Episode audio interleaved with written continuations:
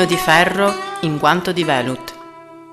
Un programma ideato, scritto e condotto da Marco Lincetto.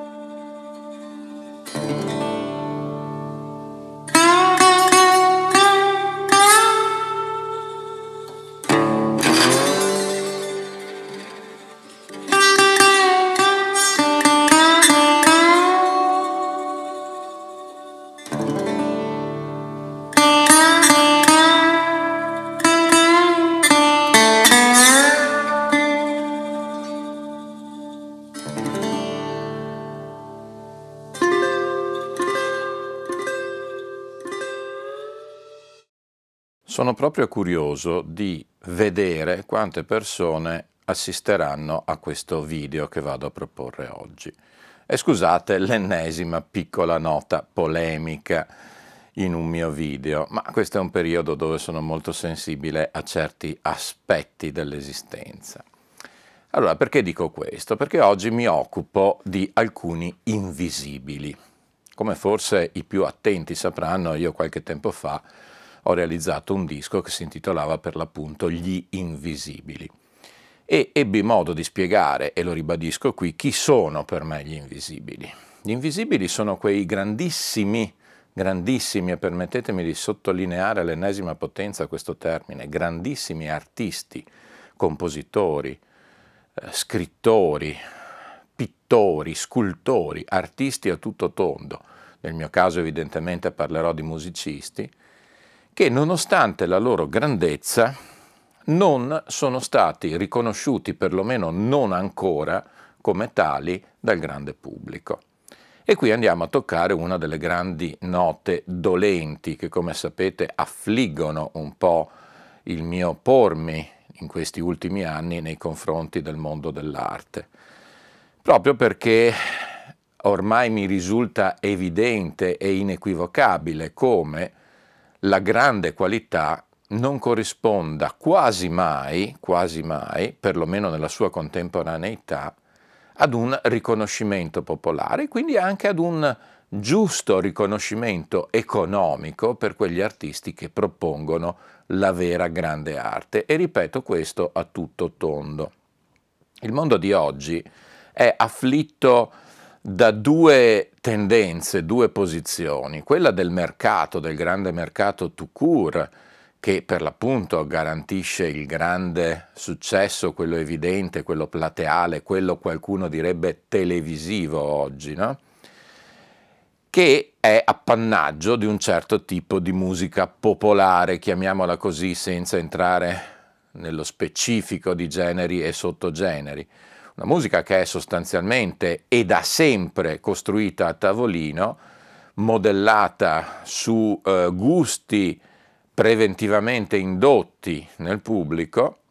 e se questo è sempre accaduto negli ultimi vent'anni, diciamo così, accade in modo drammaticamente efficace dal punto di vista degli attori di tutto ciò, grazie all'evolversi sempre più sofisticato e potente dei mezzi di comunicazione.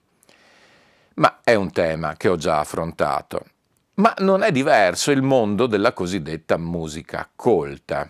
Allora lì evidentemente non parliamo di un successo popolare tout court, ma comunque di tendenze che vanno a delineare con chiarezza gli artisti che possono essere messi in luce piuttosto che altri no,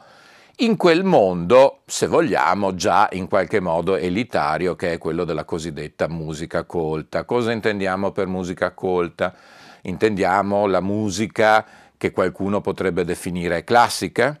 la musica dei circoli degli appassionati di questo tipo della musica, per intenderci e semplificando i vari amici della musica di qua, amici della musica di là, i vari festival di su e i vari festival di giù,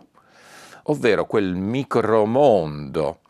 che in qualche modo finisce per eh, identificarsi in precise conventicole social-cultural-politiche laddove l'accento va posto spesso nell'ultima parola di questo terzetto che ho appena proposto. è un mondo che io vi garantisco di conoscere molto bene e che nella maggioranza dei casi prevede tutta una serie di intrecci molto ristretti, intrecci che costruiscono la circuitazione di un certo tipo di autori, di un certo tipo di compositori, grazie ad esempio ai cosiddetti e famigerati scambi della serie il compositore o l'interprete XY fa il suo festival che si pone a fianco del festival o della stagione dell'altro musicista, dell'altro compositore. Si crea così una forma, un circuito chiuso, chiusissimo, laddove ciascuno di questi circoli inevitabilmente è apparentato, nasce grazie all'apparentamento preliminare con determinate e precise parti politiche che foraggeranno l'attività del circolo del festival medesimo grazie a finanziamenti spesso pubblici. Quei pochissimi finanziamenti pubblici per l'arte e la musica vengono quindi destinati a chi ovviamente si allinea ad un certo pensiero politico e vedete come i paralleli con il mondo della musica popolare alla fine ci sono mutatis mutandis, è sempre il denaro a guidare il tutto, ma dicevo come funziona. Artista X si apparenta con quel determinato gruppo politico, ottiene dei finanziamenti per il suo festival che si vanno a inserire nell'empireo ristretto di altre stagioni, altri festival. A quel punto non c'è più bisogno se vogliamo, di un riconoscimento popolare pubblico, perché i soldi arrivano dallo Stato, dal pantalone di turno. Ed ecco che però parte il meccanismo dello scambio. Allora l'artista XY dice, bene, tu artista Z, artista T, artista U, artista V, venite a suonare da me a gratis, perché tanto poi io con l'artista eh, W, Z e A vengo a suonare nel vostro. Il tutto mantenuto da Pantalone, ovvero da eh, noi stessi cittadini ignari che i fondi che il nostro Stato, a cui noi paghiamo le tasse, vanno a questo sistema di controllo. Questo quindi non può favorire l'arte tout court, non può favorire il genio autentico, il genio che crea in funzione della sua creatività ma inevitabilmente va a favorire un certo tipo di arte apparentata, arte apparentata che di artistico nella maggior parte dei casi, e sottolineo sempre nella maggior parte dei casi, visto che le felici eccezioni qualitative ci sono anche in questo ambito, dicevo è un'arte tronfia, è un'arte di regime, si sarebbe detto un'altra volta, altresì Basta andare a sentire le proposte della cosiddetta musica classica contemporanea, degli autori più alla page in Italia in questo momento, nomi che non faccio perché non ha alcun senso farli, tanto gli appassionati già li conoscono, chi non è appassionato sente dei nomi che non riconosce, quindi è abbastanza inutile andare a sottolineare i nomi. Ma dicevo un eh, panorama, uno scenario desolante, uno scenario di una musica eh, cervellotica, se ancora di musica possiamo parlare, legata a sperimentalismi contemporanei che in realtà appartengono nella maggior parte dei casi agli anni 50 e 60, quando lì sì, grandi autori come Luigi Nono, come Karl-Heinz Stockhausen, eh, i grandi nomi dello sperimentalismo del Novecento hanno già affrontato e, se vogliamo, in qualche modo superato. Ebbene, i contemporanei di oggi propongono musica contemporanea che in realtà nasce vecchia e nasce apparentata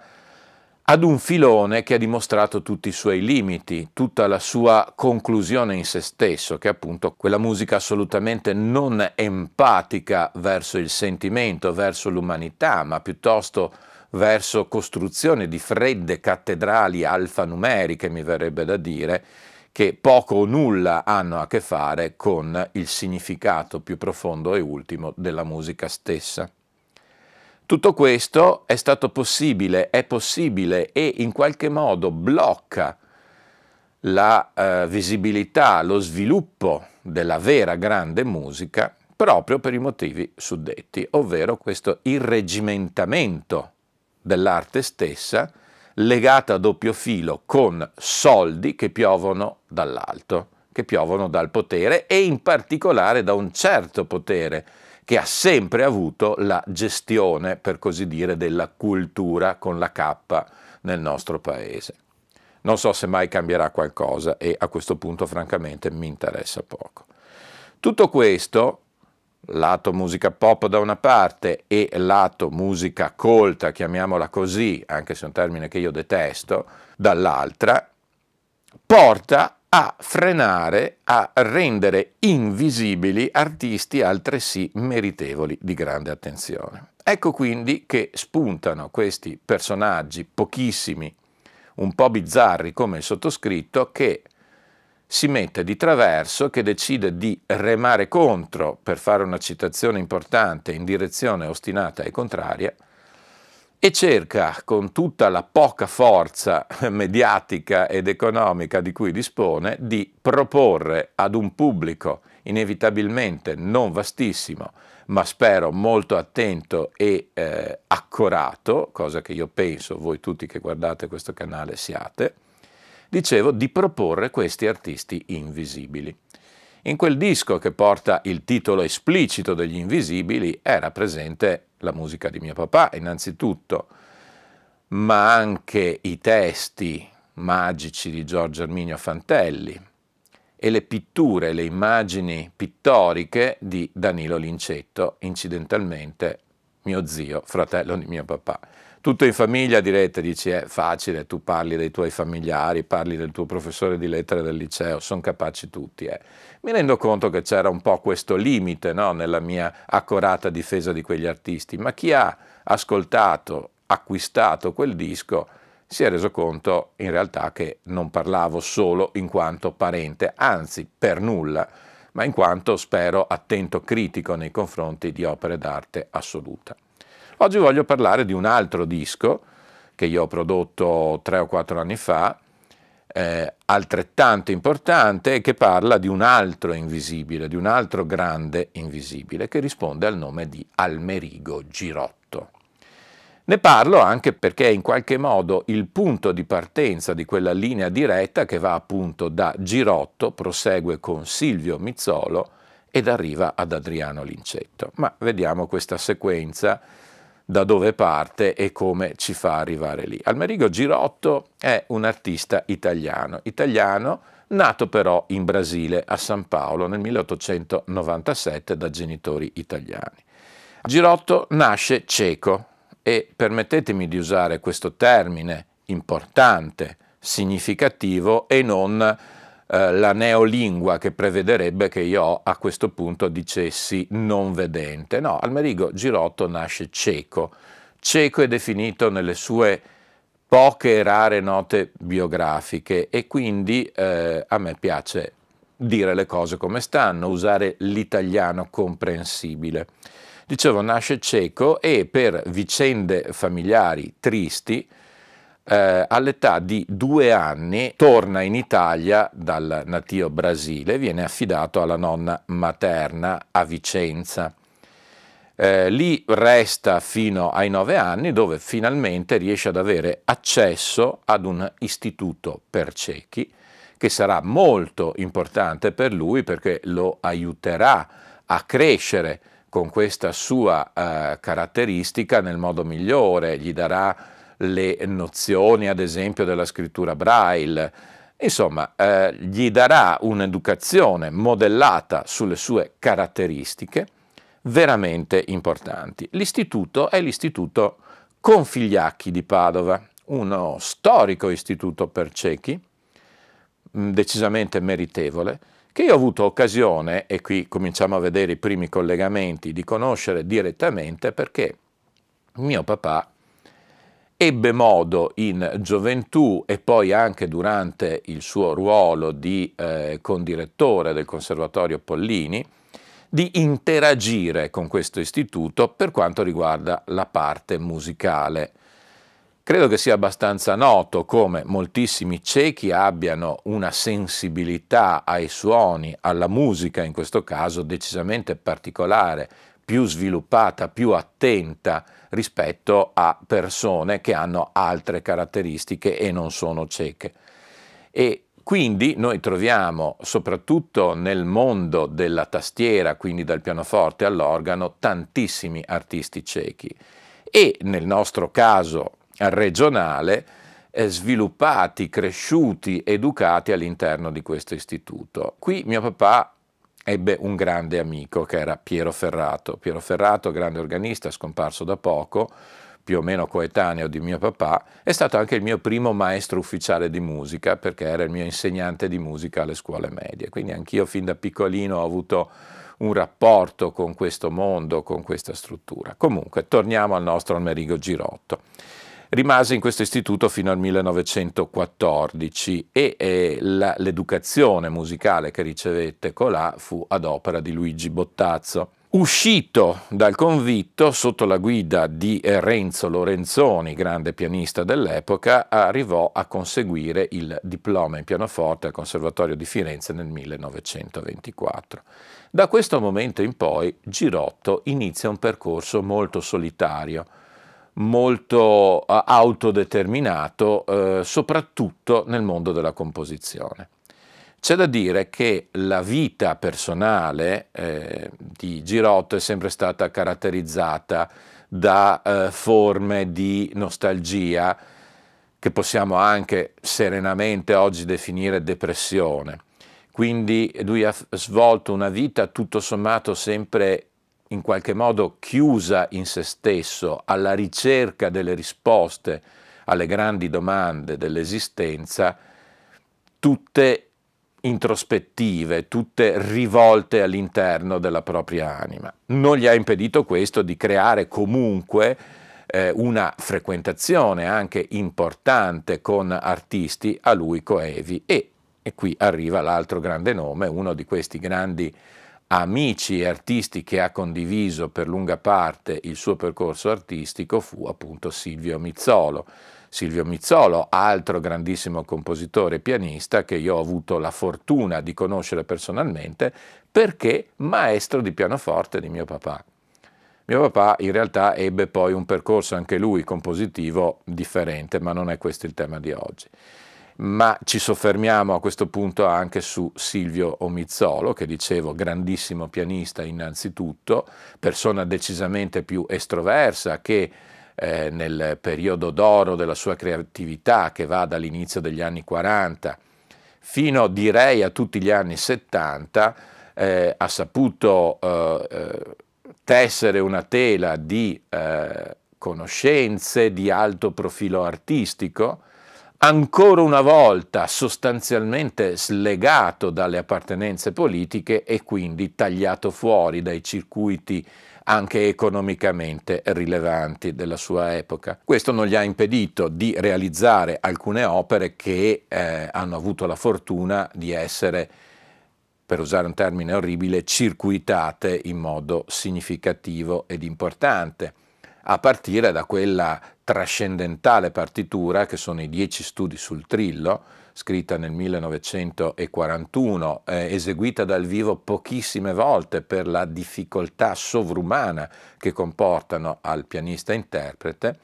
Il primo fu il grande Carlo Viduso a interpretarla nel 1942, Viduso che è stato uno dei più grandi pianisti del Novecento, grandissimo virtuoso, e poi ancora una volta pochissimi altri, e fra questi pochissimi altri cito Franco Angeleri, cito mio papà Adriano Lincetto, per arrivare a Giovanni Tirindelli, ultimo, ultimo ma non ultimo, come direbbero quelli bravi, eh, figlio di questa lunga catena artistica, che ha avuto il coraggio e l'avventura di registrare questa partitura nella sua versione integrale e registrarla con chi? Beh, con il sottoscritto al, proprio all'esordio dell'avventura artistica di Velut Luna nel 1996, con questo disco veramente devo dire epocale per certi versi. Ma torniamo al nostro Almerigo Girotto. Dicevo, fra il 1924-25 e il 1941 si concentra tutta la sua parabola eh, creativa, una parabola creativa che è sostanzialmente incentrata sulla musica cameristica, quindi eh, fondamentalmente musiche per pianoforte solo, musiche per pianoforte e violino e musiche per pianoforte e canto. E qui abbiamo questo aspetto che forse è il principale, il, uno dei più interessanti, al di là della bellissima sonata per violino e pianoforte, che pure io stesso ho registrato tanti anni fa per la mitica etichetta Sicut Soul, con il grandissimo eh, Giovanni Guglielmo al violino e che forse ripubblicherò prossimamente con etichetta Velut Luna.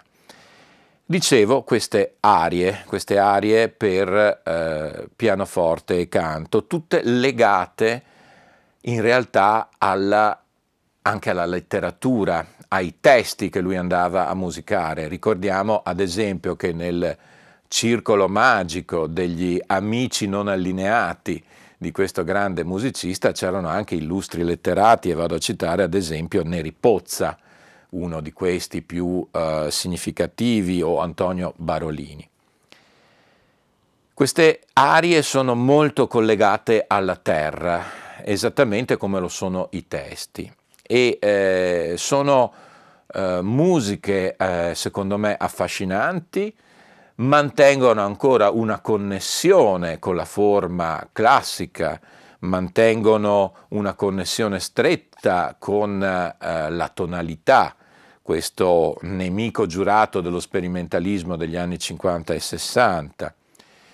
Ecco quindi un altro elemento, la tonalità che lo pone immediatamente al di fuori della, eh, così, eh, dell'allineamento della musica degli anni in cui lui ha operato e vissuto. Un po' di riconoscimento l'ha avuto in vita, fortunatamente. Lui divenne anche eh, accademico olimpico, questa prestigiosa istituzione culturale che ruota attorno al Teatro Olimpico di Vicenza, l'Accademia Olimpica per l'appunto, che vede raggruppati eh, tutta una serie di artisti, di letterati, quindi il mondo dell'arte della cultura eh, a 360 gradi inteso. Ebbene, Girotto fu appunto anche un eh, olimpico un accademico olimpico.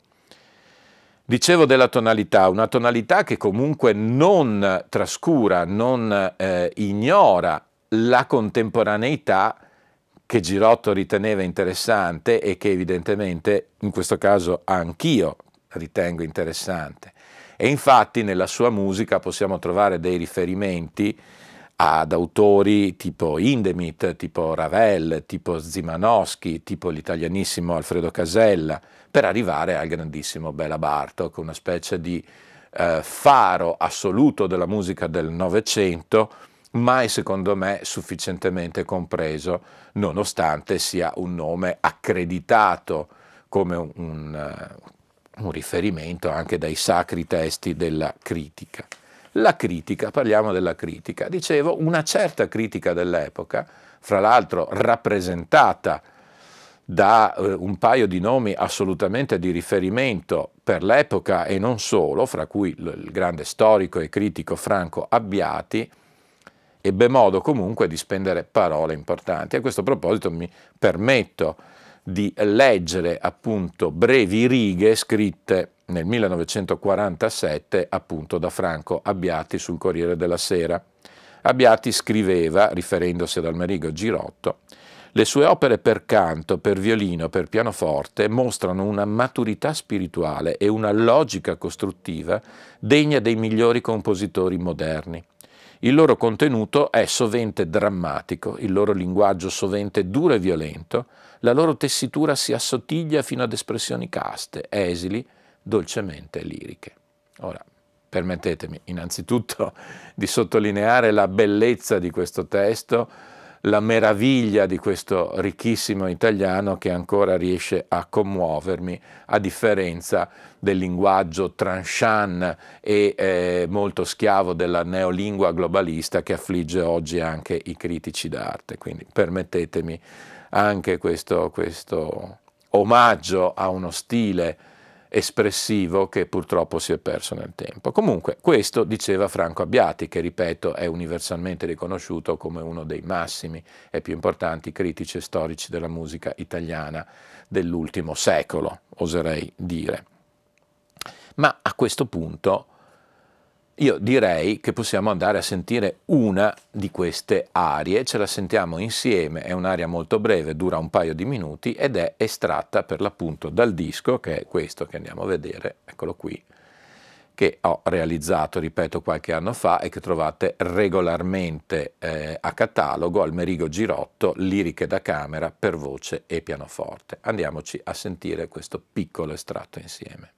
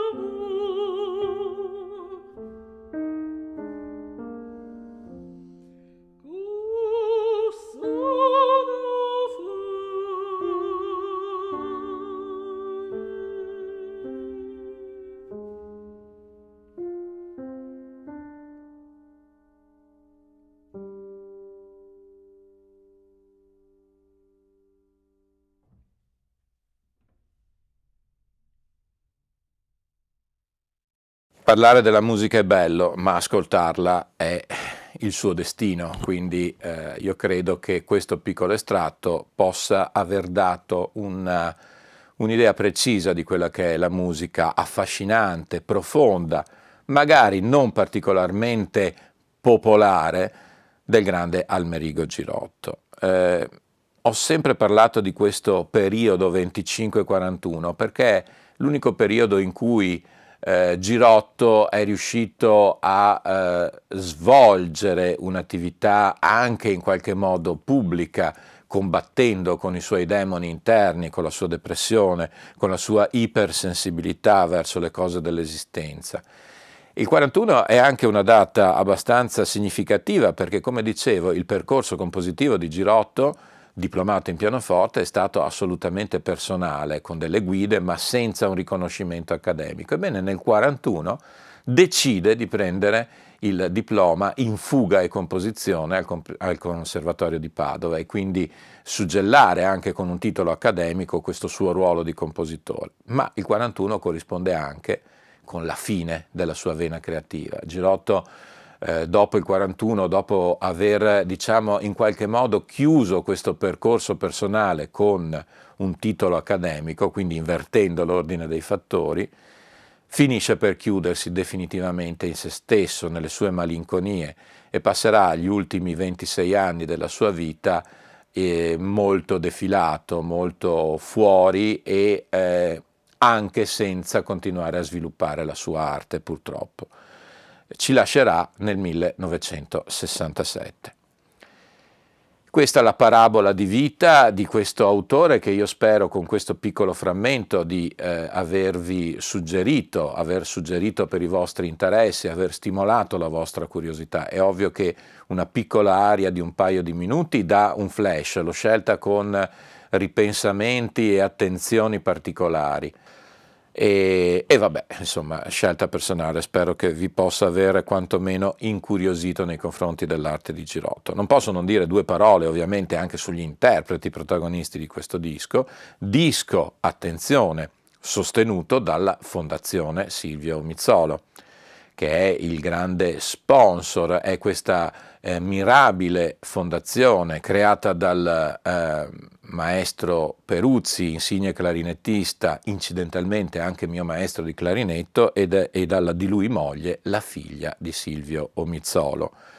che hanno appunto voluto creare questa fondazione che eh, si dedica da sempre a cercare di mantenere viva l'attenzione su questi grandi autori, nel nostro caso anche veneti, eh, ma non solo evidentemente, eh, proprio in quell'ottica di indipendenza dalle conventicole politiche ed economiche che guidano il mondo dell'arte eh, colta in Italia. Quindi questo disco nasce anche grazie proprio al contributo, al sostegno del Centro Culturale Musicale Silvio Mizzolo, poi Fondazione Mizzolo. E eh, dicevo i due artisti, i due artisti interpreti che sono Edoardo Lanza e Tiziana Zoccarato, anche in questo caso compagni, marito e moglie nella vita. Eh, Lanza è un grandissimo pianista, anche lui legato a doppio filo all'Accademia Olimpica, a questo mondo artistico, anche lui allievo di Silvio Omizzolo ed uno dei grandi alfieri di queste musiche eh, purtroppo eh, marginali, non solo al fiere di queste musiche perché Edoardo ha vinto moltissimi concorsi internazionali, è un pianista che è riconosciuto a livello mondiale sia per le sue doti di interprete, ma anche per le sue eh, non comuni doti di insegnante che l'hanno portato a tenere anche corsi sia di pianoforte tu cura, sia soprattutto del pianoforte inteso come eh, strumento principe di accompagnamento dei cantanti, delle voci in tutto il mondo, in particolare anche in Estremo Oriente. Tiziana Zoccarato, grandissima interprete di questo mondo, grandissima interprete della lideristica di più elevato spessore, diplomata anche lei col massimo dei voti in canto al Conservatorio di Padova con un'altra grandissima interprete, grandissima insegnante che è stata Adriana Rognoni, ha eh, permesso la realizzazione nel modo migliore possibile, cioè penetrando a livello interpretativo nel modo più efficace e più profondo i contenuti culturali, artistici, musicali di queste musiche di Girotto. Io voglio concludere questo video a questo punto però con un brano di Silvio Omizzolo. Come dicevo, Silvio Omizzolo, amico poco più giovane di Girotto, è stato appunto anche maestro di pianoforte di mio papà e io quindi da piccolo e anche da grandicello, devo dire, ho avuto occasione di conoscere questa persona dal punto di vista personale, per l'appunto.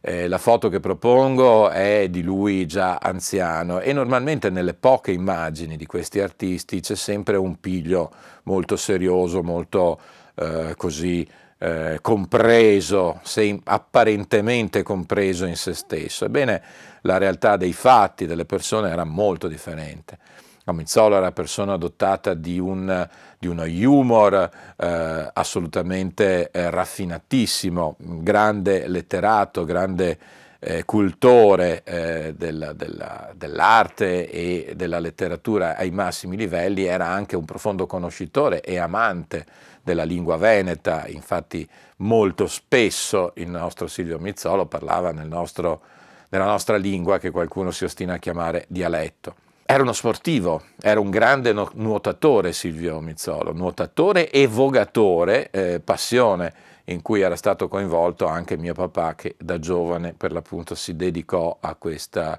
a questa appunto forma di sport. Insomma, spesso questa immagine pubblica di questi personaggi eh, si distingue e differisce o perlomeno dà un'idea sbagliata di quello che poi era la persona a tutto tondo, a 360 gradi, e quindi mi piace sottolineare questo aspetto. E eh,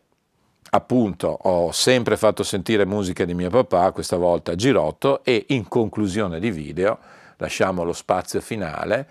anche lungo perché il brano dura eh, 8 minuti circa, da una delle composizioni più affascinanti di Omizzolo e che lo inquadrano immediatamente ai vertici più alti della grande musica del Novecento. Sto parlando del concerto per eh, orchestra d'archi, violoncello solista e pianoforte concertante. Concerto scritto nel 1958, vincitore di svariati premi internazionali di composizione e devo dire anche abbastanza eseguito in giro per il mondo tutt'oggi sempre più di rado, però ancora viene esegu- eseguito. Vi faccio sentire il movimento finale, il rondò, che leggendo nel bellissimo CD da cui è tratto questo qui, mi rendo conto che dura 9 minuti e 43 secondi, ma se vi prendete la briga di ascoltarlo vi renderete conto quanto fila via, cioè quanto in realtà questa musica apparentemente superdotta, supercolta, ha una comunicativa, una capacità di arrivare al profondo dell'animo, perlomeno delle persone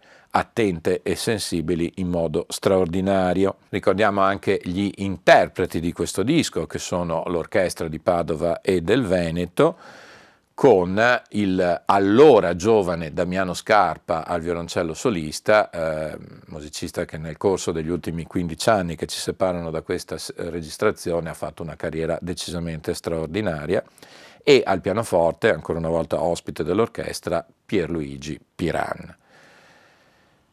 Concludo qui, concludo qui questo, questo video lungo, ma io credo importante. Ci credo, cosa volete che vi dica? Sono curioso, ribadisco, di vedere quanti avranno seguito questa lunga cavalcata in un mondo decisamente laterale della musica, sono proprio curioso. Vi rimando, ormai ci siamo, al video che andrà online in premiere mercoledì 9 ottobre, cioè nel momento in cui vedete la premiere di questo video fra due giorni, è il video forse più importante che io abbia mai fatto perché vi racconterà delle cose decisamente significative per quanto riguarda tutto il futuro di Velut Luna e di me stesso per cui non mancate mercoledì 9 ore 21 a questo video esiziale, nel bene e nel male per così dire. Passatemi la battutaccia naturalmente. Bene, è veramente tutto e anche per oggi inevitabilmente, inesorabilmente, that's all, folks.